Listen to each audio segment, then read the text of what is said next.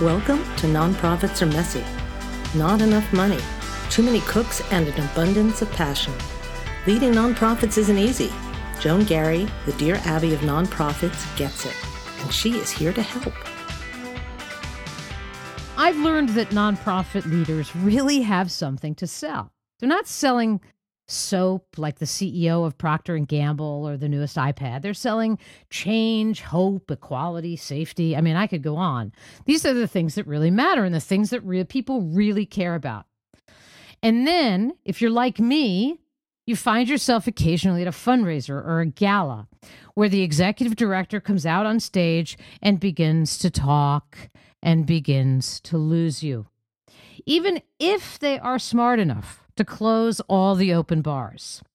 And before you know it, it you feel like you're listening to the you remember the parents in the peanuts cartoons where they they sort of sound like wah wah wah wah wah wah or also you know like the also when you go to watch the oscars and you see the people come out from the motion picture academy that's when everybody gets up to go to the bathroom so here you have an audience that presumably has a great deal invested in what you have to say as a nonprofit leader, and so many people blow it. And so I really wanted to talk with somebody about how not to blow it. And I've landed upon award winning speechwriter Elaine Bennett. Elaine says that her favorite clients are people who are smart enough to know good writing when they read it, but too busy to do it themselves. She's worked with leading executives in a range of industries from financial and professional services to nonprofits and politics. Warren Buffett was so impressed with how Elaine captured his voice that he wrote, quote, "You have a terrific ear and you turn straight thinking into straight writing." End quote. Elaine is so passionate about great writing that she's launched a coaching business to help more people create it. She blogs daily on her website, Bennett Ink. That's B E N N E T T I N K dot com. Clever. Where you'll see her corporate mission is to make the world more interesting, one sentence at a time. Elaine Bennett, thank you so much for joining us.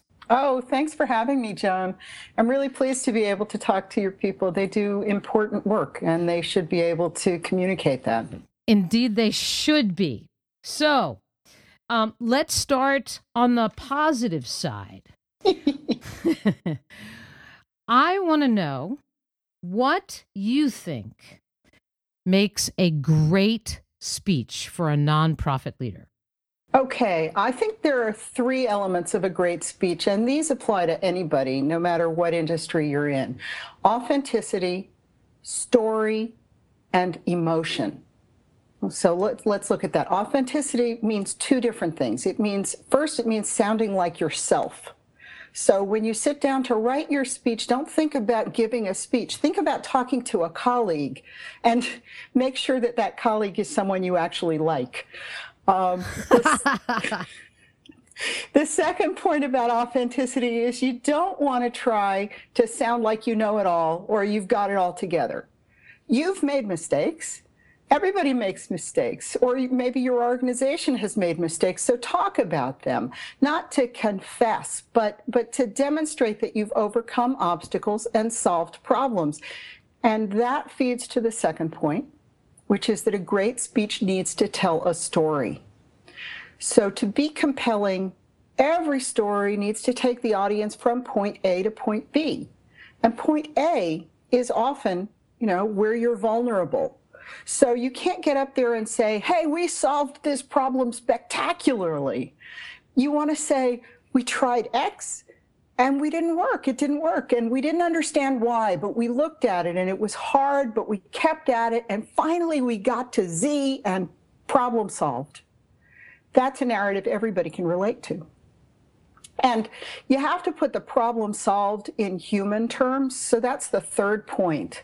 A great speech needs emotion, it needs heart. Can I be honest with you? Uh, yeah, you said you had to be authentic, so go ahead. okay.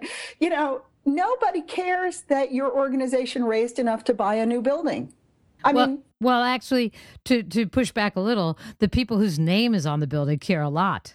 The people whose name is on the building care a lot, but the other donors, I mean, congratulations, they're all happy for you, but you've already solved the problem. So just saying, hey, we have a, a, new building, that doesn't hook me in emotionally as a member of the audience. So, you know, it's interesting you say that. Um, so I, when I first got my job at GLAAD, I went to visit an, uh, a community center and uh, the executive director took me on a tour and this is about storytelling and about buildings, right? And every stop along the tour in the building was simply she got to tell a story about what happened in that clinic in that homeless shelter right right, right. And, at, and at the end of the meeting i left and i was driving back and i said i want a building because then then like i can tell all these stories and then the next day i said oh the building is just a prop for storytelling. Right, right, right. exactly. Exactly. And when she was t- get, telling you about the rooms, she didn't say, and this is the Steve Jobs classroom, right? She said, this is the room where we teach people how to do whatever, right? At, more. It was actually more than that. It was, yeah. this is uh, named after Pedro Zamora, the, you know, very well known yeah. AIDS activist who appeared on the inaugural. Uh, season of The Real World. Right. And by the way, that guy over there, that's Eric, and he's been coming here for three years, right? So he, your human face thing was about yep. Yep. people's names. Yes. Yeah. Yeah.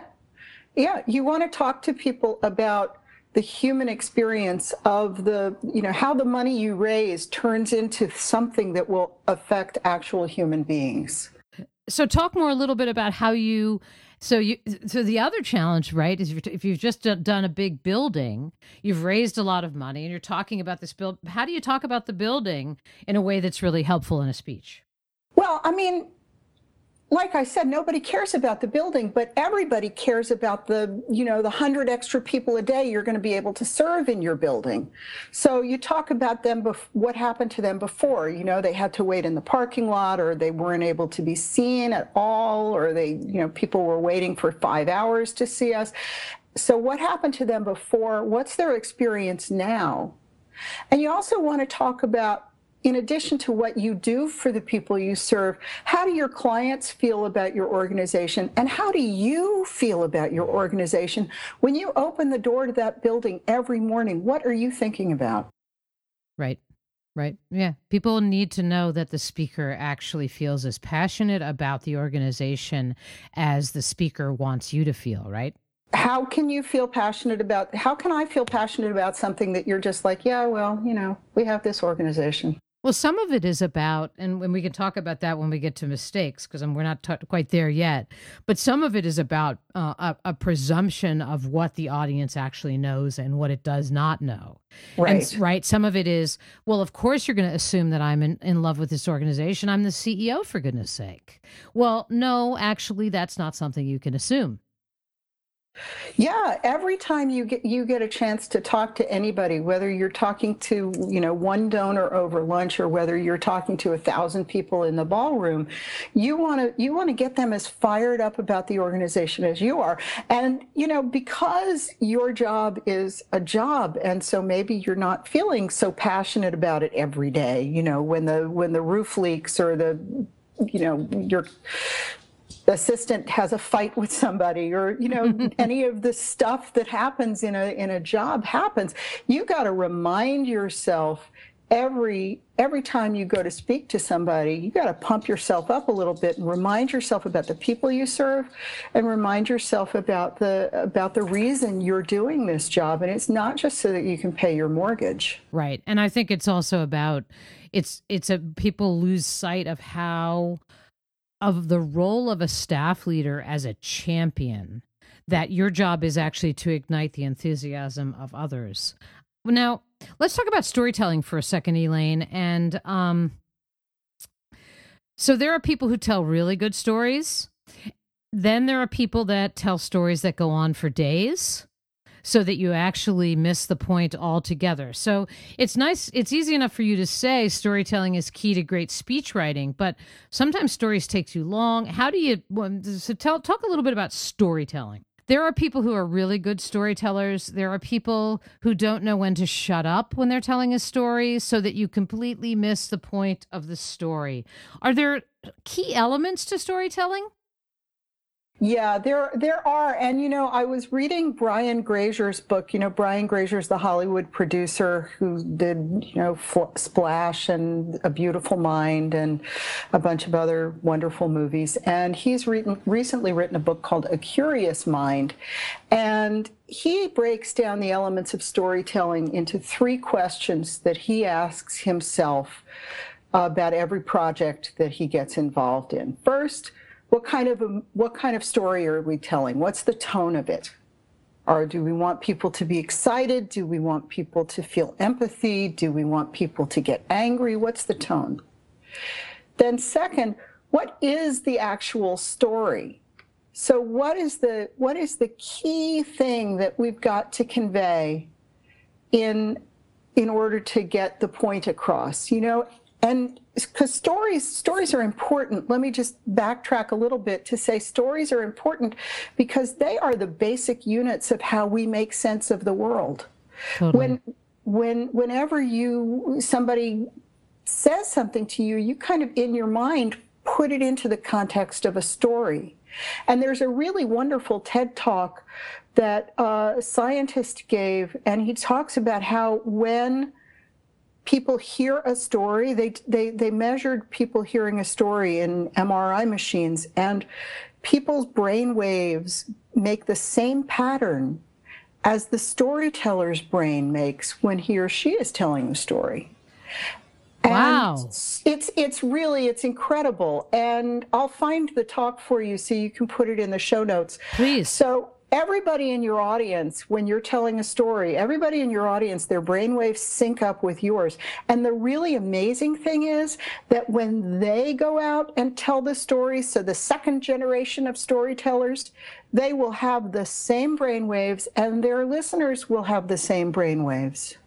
So there's something really primal and essential about storytelling and about how we take stories in. So that's why it's so important to uh, to to tell stories. So what kind of story are we telling? What is the story? What's the key to the story? And what feeling are we trying to convey?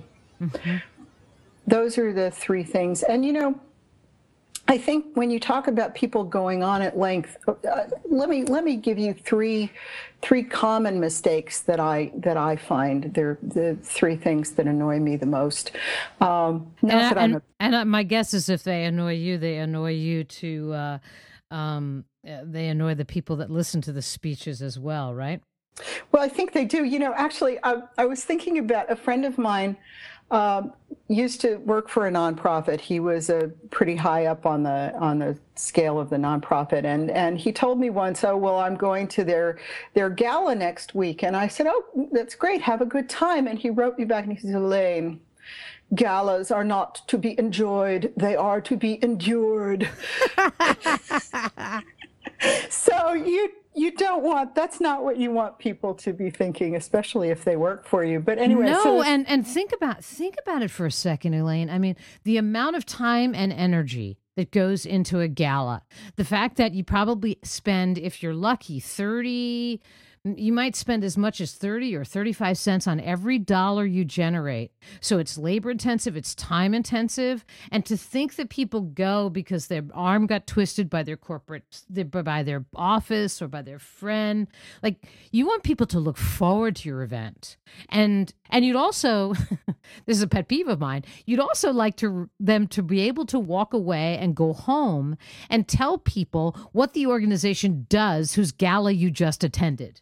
Yep. Yep. Um, that's essential. Why are they there otherwise? To show off their tuxedo? Exactly. Exactly. So, you know, one of the things, um, uh, so as you as you bridge over here into talking about mistakes, um, I uh, this is a this is a pet peeve of mine, uh, that this whole notion. Remember, I was talking about like people don't know you're passionate about the organization unless you actually exude that passion, Yep. and that sometimes the leader presumes you know things you don't know. There's a great book by Chip and Dan Heath called the uh, called Made to Stick, which Made to stick. Right. Yeah, Anybody who reads or who um, has to give speeches should definitely read it.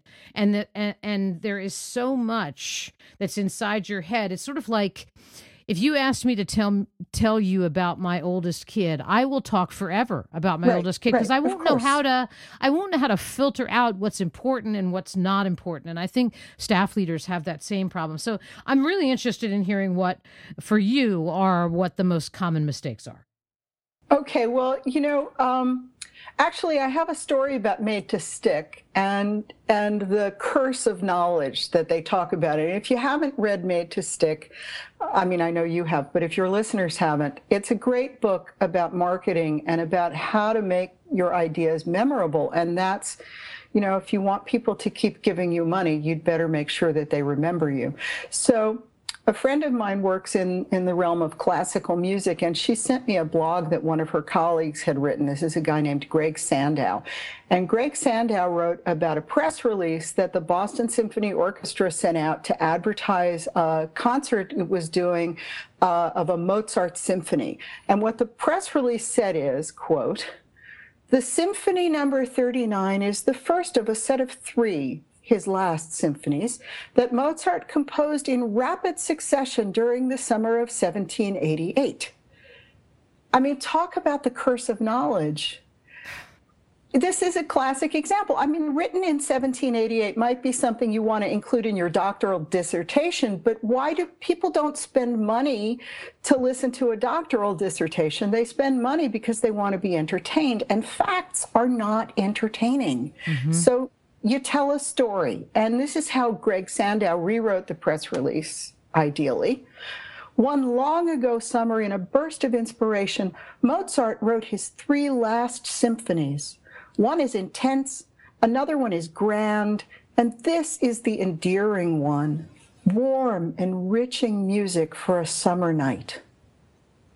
That's how you get people to care about what some dead white guy did over 300 years ago. And it's this, right? Right, totally. same way you get people to care about what your organization is doing today. So you want to tell a story, you want to engage their emotions. Right. And you want to avoid a laundry list of facts. Absolutely. That is one of my common, three common mistakes. Too many facts. Speakers love them, audience hate them. And, you know, this applies just as much when you're talking in the boardroom as it does when you're talking in the ballroom. Yep. People can find all the facts if they want them. And, and chances are, you know, if they're at your gala, chances are they've already figured out you've got a good organization. So what they can't get from their smartphone is your perspective. They can't get that anywhere but from you. So use the opportunity you have to, to share your passion with them. So too many facts. That's one. You said, I think you uh, did. You you said there were a couple of others. I did. There are three. So the, my biggest pet peeve is people who start a speech by saying thank you. Thank you this, thank you that. You know, I, unless your name is going to be mentioned, I mean, be honest. Unless you think the speaker's going to be mentioning your name in those thank yous, do you ever listen to them? No, and in fact, I start a conversation with the person next to me during the thank yous, and it's hard for me to get out of the conversation and then s- re-engage with the um, speaker.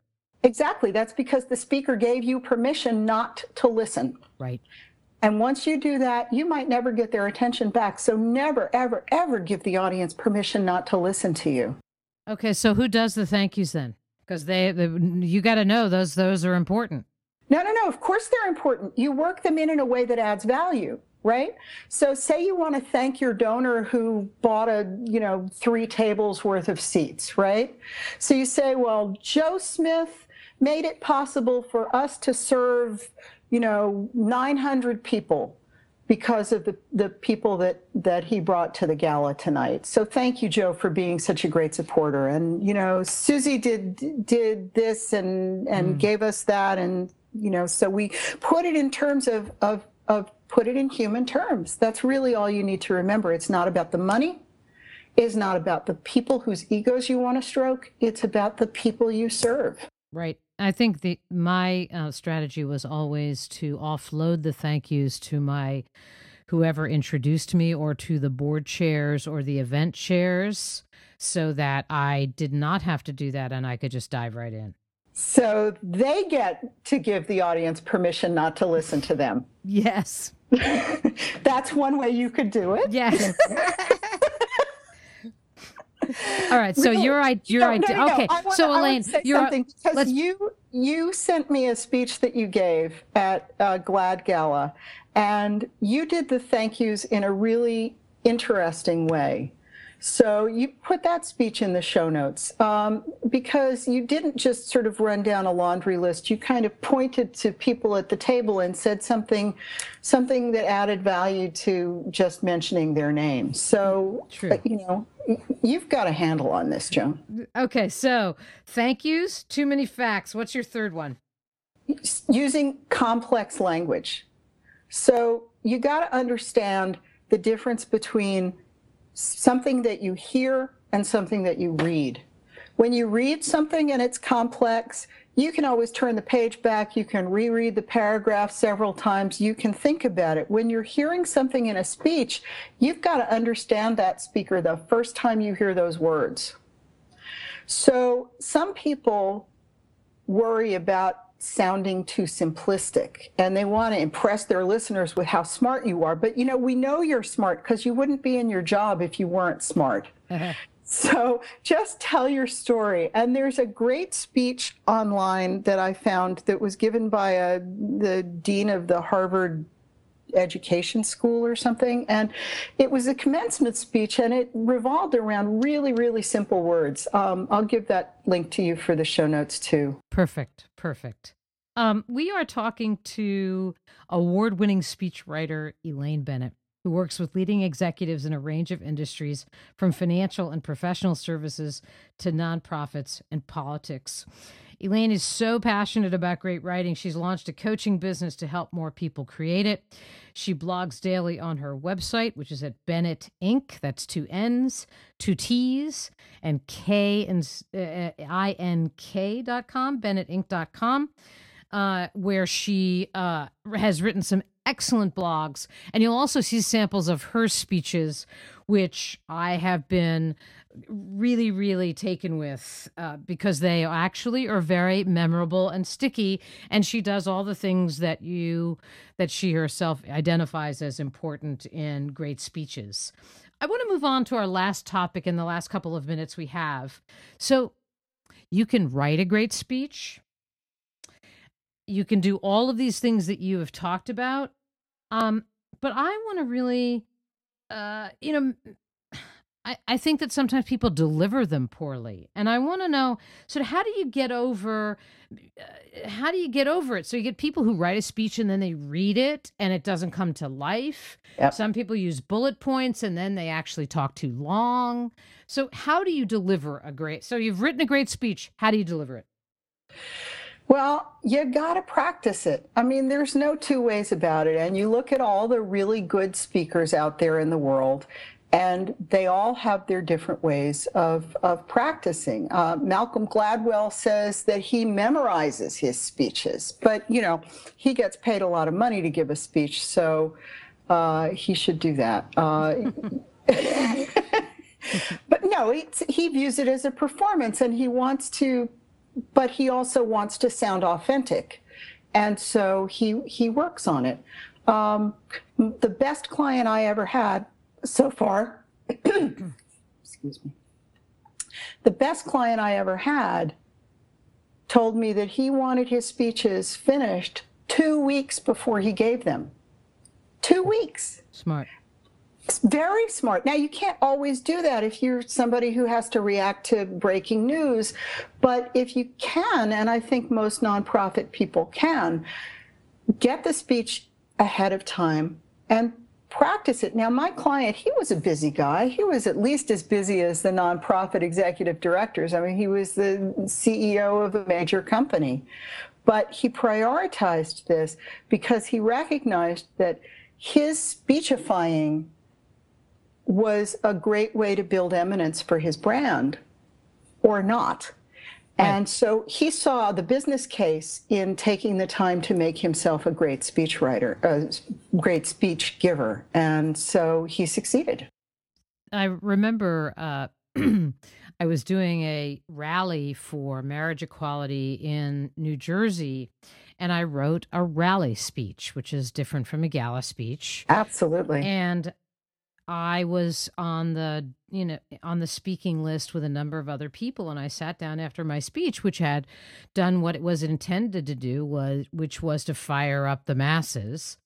And one of my colleagues who had spoken earlier to let and was less well received said wow that was a that was a great speech.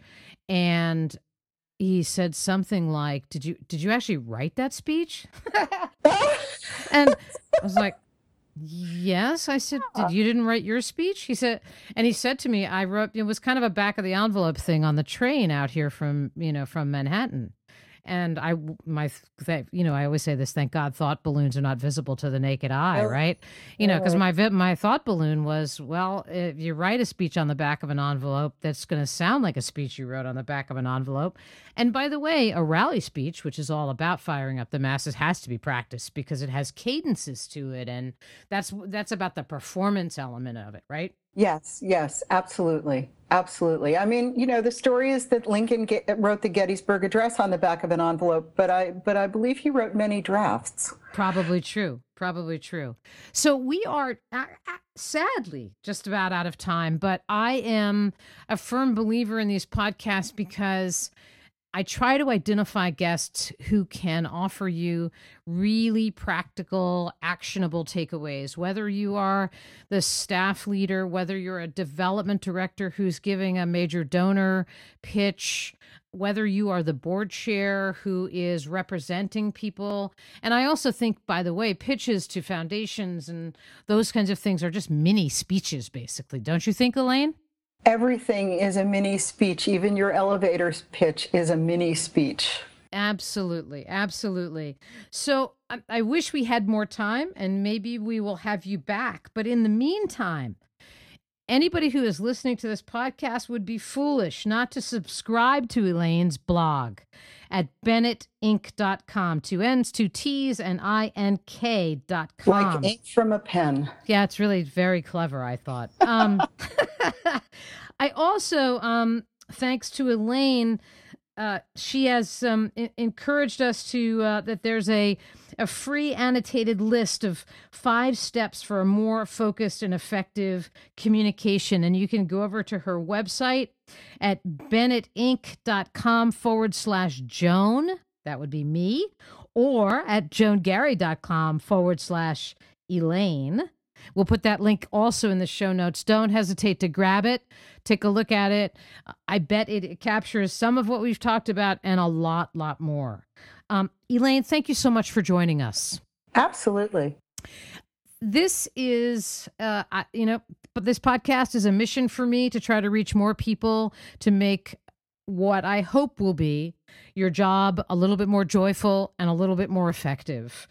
And so don't hesitate to tell your friends about the podcast, to rate, review it.